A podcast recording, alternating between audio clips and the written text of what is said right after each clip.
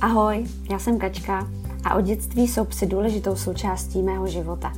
Zamilovala jsem se do Flatcouted Retrieverů a před deseti lety založila chovatelskou stanici Badajne. Ráda bych vám prostřednictvím tohohle podcastu přiblížila ten můj život s lety a co obnáší takové chovatelství psů. Doma mám tři dospělé flety, pak taky manžela a momentálně jsem těhula. No a ne jediná, jsme tu právě dvě, takže i o tom, jak to má chovatelka, když je těhotná, co všechno to obnáší a co budeme společně zažívat před i po porodech, že ne vždycky je to psina, o tom všem bude tenhle ten podcast. Třeba se v tom najdete, nebo se pobavíte na moje triko, nebo se leknete a nebudete si psa, případně manžela a dítě pořizovat. Uvidíme, kam nás to dovede. Tak jdeme na to. Zdravím vás u dalšího dílu. I když bych tak už možná mohla říkat zdravíme. Krom tedy nás dvou lidských dospěláků a těch tří psích dospěláků, jedenácti štěňat, tak se i čím dál víc už může skoro zapojovat to moje břicho, který se čím dál častěji ozývá, hýbe, mění tvár. je to docela sranda to pozorovat. A já jsem to do té doby samozřejmě znala jenom u štěňátek, když se liře nebo holkám tady měnilo břicho a teď se to tam šmrdolilo těma štěňátkama.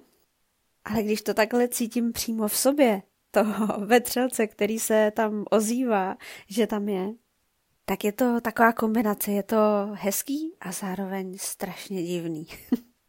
Jedna známá s chodou okolností taky chovatelka fletů, mi říkala, že v době, kdy se nejvíc dítě šmrdolí břiše, tak se pravděpodobně narodí. To by znamenalo, že u mě to bude někdy mezi desátou až dvanáctou v noci. A jestli podcast posloucháte v době, kdy vyšel, tak to budu vidět asi tak za dva měsíce a určitě vám to řeknu. A nebo s tím máte někdo z vás zkušenosti, kdo posloucháte? Stejně tak mě zajímá názor na další věc. Když jsem byla s Lirou na veterině, ještě před porodem a potvrdila se březost, tak mi můj veterinář, teda respektive Liry veterinář, že, eh, řekl, eh, jo, tak štěňátka tam jsou, paráda, tak to asi oslavíte, že jo, zapijete něčím. A pak se mi koukl na břicho a tak soustrasně, hm, vlastně ne, i když mojí ženě, když byla těhotná, doporučoval ginekolog, že šampaňské pomáhá při tvorbě materského mléka. Co se člověk nedozví na veterině. Hm? A když jsem u těch rad a rozumu, tyhle byly v pohodě. Ale já si vzpomněla několikrát za dobu těhotenství na Terezu Salte, eh, která má mimo jiné podcast v oblacích a v jednom díle o mateřství uh, tam povídala o právě radách uh, a takových těch spíš jako strašení uh, od starších, dejme tomu zkušenějších, hm, prostě z okolí lidí. Počkej, až budeš mít větší břicho, to bude takhle a takhle. Počkej, až eh, budeš v třetím trimestru, nebo až se dítě narodí, je a ten porod a tak dále. Určitě to znáte, nemusí se to týkat jenom těhotenství, nás třeba i okolí strašilo, až budete mít dům, nebudete moc cestovat a tak dál. Já si teda myslím, že kdo si to jak udělá, tak takový to prostě má. A když něco přijde, tak se s tím poperu, nebo to nějak zvládneme. Moje oblíbená fráze. To nějak zvládneme, to nějak půjde.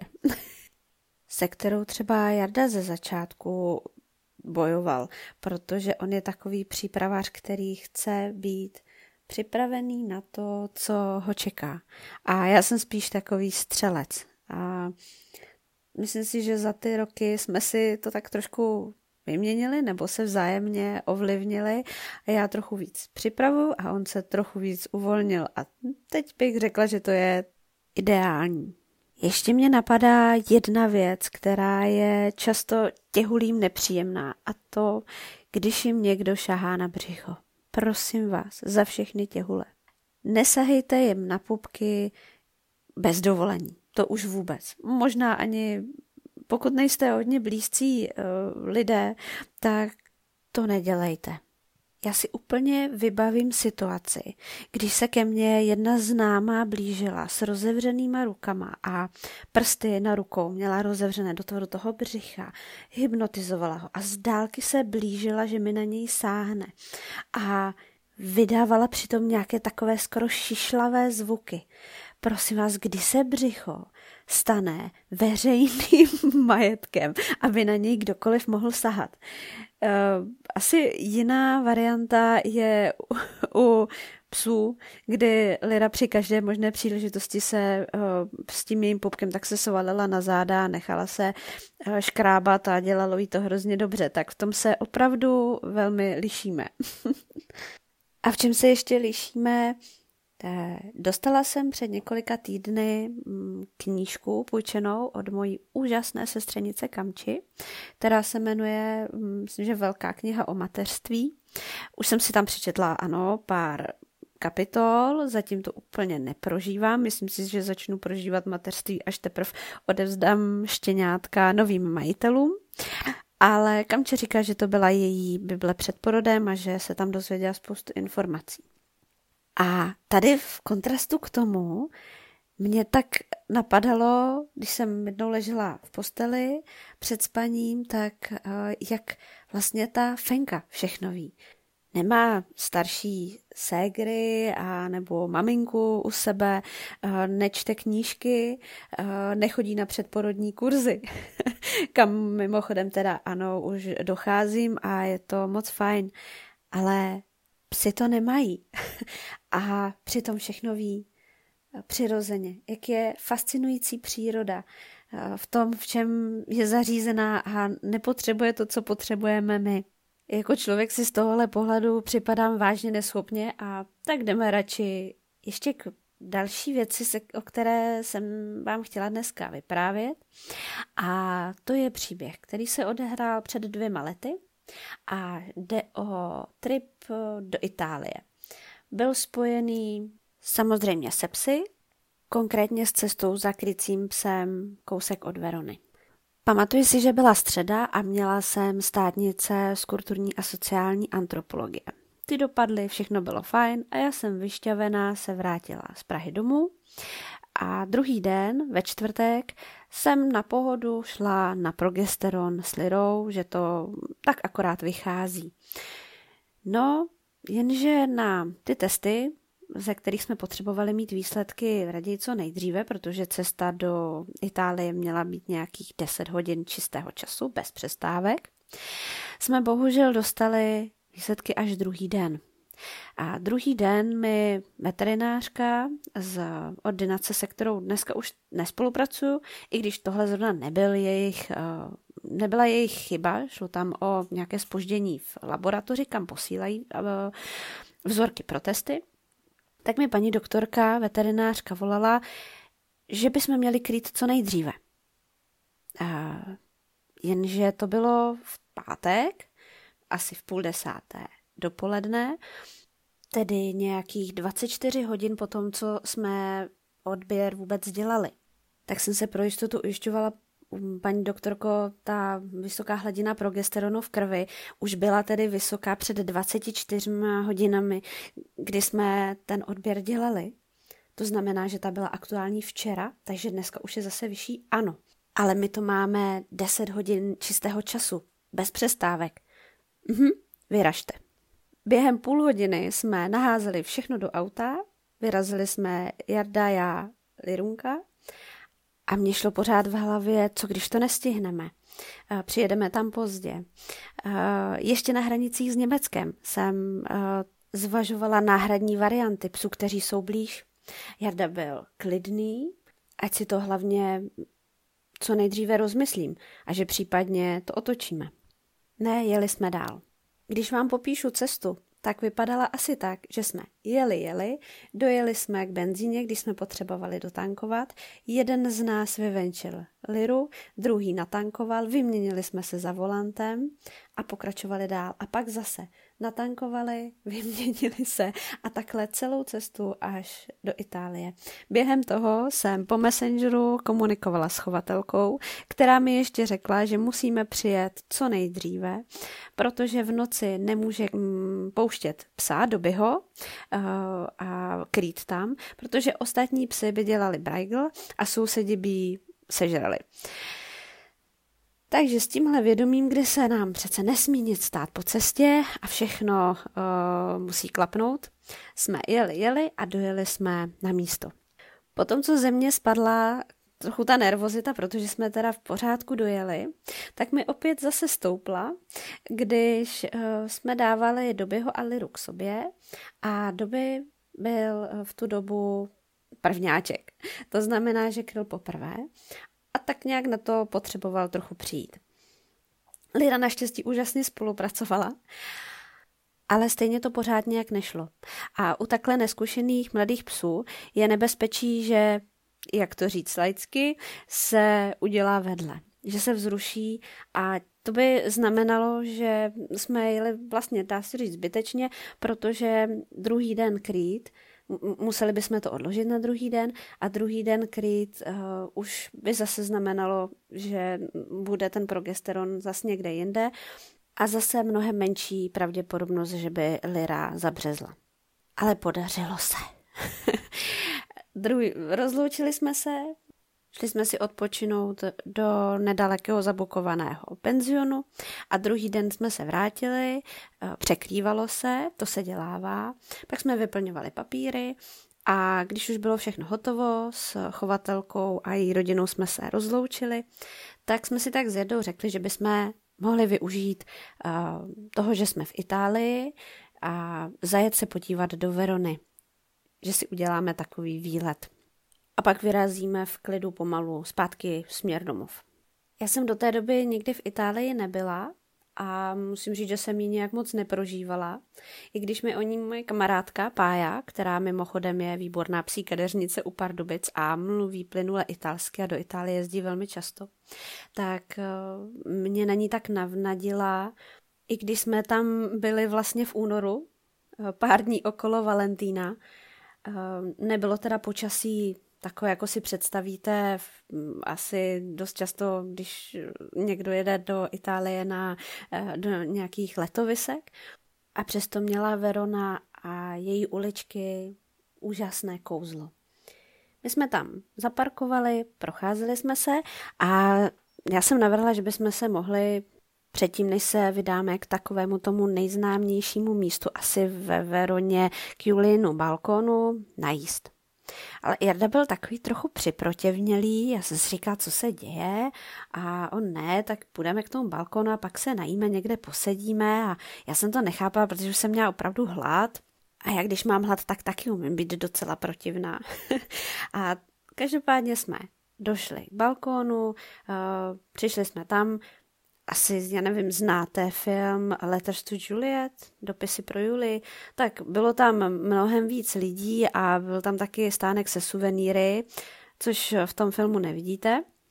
A Jarda stál za mnou a koukali jsme se na balkón, pozorovali lidi, co tam dělají, skupinky, páry.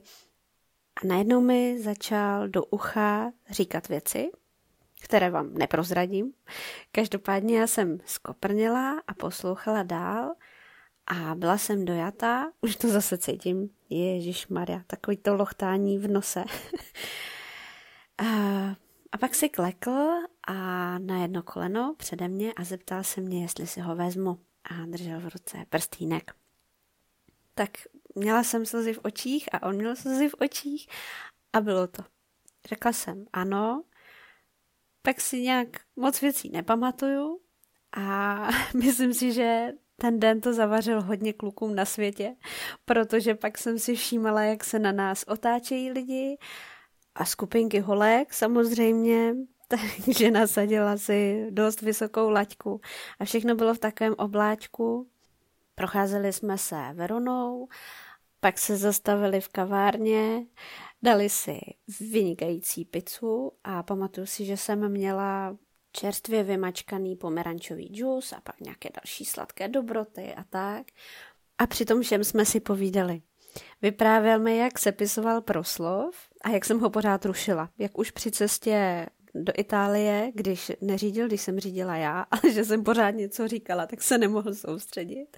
A potom, když jsme sepisovali papíry, eh, ty krycí papíry s Dolores, tak si, já jsem si to ani moc nevybavila, že jsem eh, po něm chtěla propisku a on mi ocekl, že teď ne, že mi nedá, něco si tam zapisoval, já jsem to tak přešla, jo, a něco tam prostě si potřebuje zaznamenat. A to bylo celou dobu si připravoval na ten proslov. Taky mi říkal, jak byl nervózní, když jsem na hranicích s Německem si říkala, že asi bychom to měli otočit, protože to měl celé vymyšlené, že až dojedeme, tak půjdeme do Verony a k tomu balkónu a tak a najednou by to všechno padlo. A mě docházelo, proč byl i takový nesvůj, když jsem nepospíchala k tomu Julijnímu balkonu a chtěla jsem se radši nejdřív najíst. a vážně sranda. A jak to dopadlo, s těmi c štěňátky, pro které jsme si jeli. Lira se tvářila opět těhotně, proto jsem na veterinu šla víceméně jenom pro upřesnění, kolik štěňátek tam asi tak je. A byla to pro mě vážně velká studená sprcha, když mi řekli, že tam vlastně žádné nevidí. Že je jenom tak možná pravděpodobnost, že by třeba jedno bylo schované pod žebry, ale to je všechno. Ještě když vám řeknu, že to bylo v dopoledne, kdy my jsme odpoledne měli vyrážet na Crafts. Kdo to neví, tak to je jedna z největších, nejprestižnějších výstav celosvětově. Je to výstava v Anglii, Birminghamu a jela jsem tam poprvé. Poprvé a jenom s Dublinem. A tohle to my jsme se dozvěděli před cestou, před tou dlouhou cestou do Birminghamu.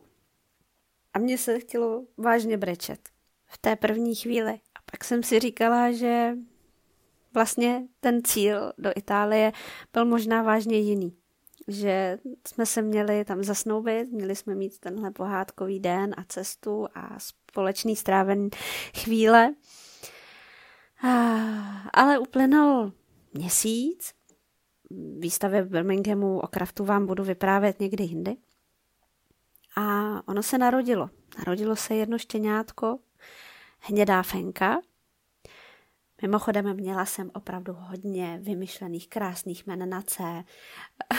Jak vám musí být jasné díky těm předchozím dílům, že víte, že ráda vymýšlím jména.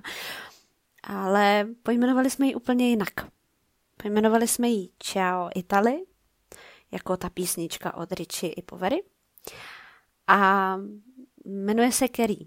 To úžasná fenečka, bydlí u našich přátel dneska už. A nenechali jsme si ji doma, protože to bylo takové rozhodnutí. V tu dobu jsme měli přechodné bydlení u rodičů, ještě jsme neměli náš vlastní dům a čtyři psy by byly moc v tu chvíli, protože náš taťka má taky svoje psy. A tak jsem se rozhodla vybrat podle pocitu jednu rodinu. Jednu rodinu z celého toho seznamu lidí, kteří si přáli štěňátko. A vybrala jsem Táňu.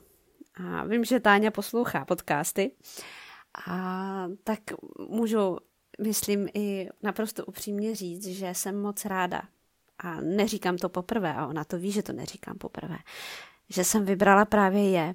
A je přesně tam, kde má být, přesně s touhle rodinou a s touhle paničkou.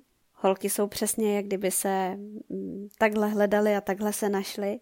A pro nás Kerry, takže čau Itali Badajne, bude vždycky takovou připomínkou toho, co se odehrálo v roce 2018 v Itálii u Verony a ve Veroně. A zazvonil zvonek a pohádky ještě zdaleka určitě není konec. Ale pro dnešek už jo, pro dnešek už budu končit. Budu moc ráda, když mě napíšete.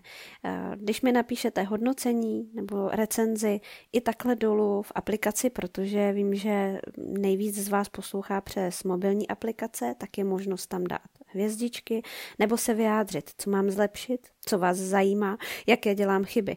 Mimochodem jsem si všimla, že místy používám spoustu ukazovacích zájmen. Jestli vás to otravuje, pojďte mě skritizovat. Aspoň budu mít zpětnou vazbu a vědět opravdu, co mám zlepšit, co vám vadí a co chcete třeba i slyšet. Příští díle se budu zmiňovat o návštěvním dnu, který byl u štěňátek a přijeli se podívat jejich majitelé a také o tom, že máme na výběr. Máme na výběr ve všech možných částech svého života a odvětví, kterým se věnujeme a taky spoustakrát vybíráme, vybírám já jako chovatel, vybírají si majitelé, chovatele toho svého, vybírá si třeba i pes svého budoucího majitela, svoji rodinu. Tak o tom všem to se příště. Mějte se hezky, děkuju za poslech. Ahoj.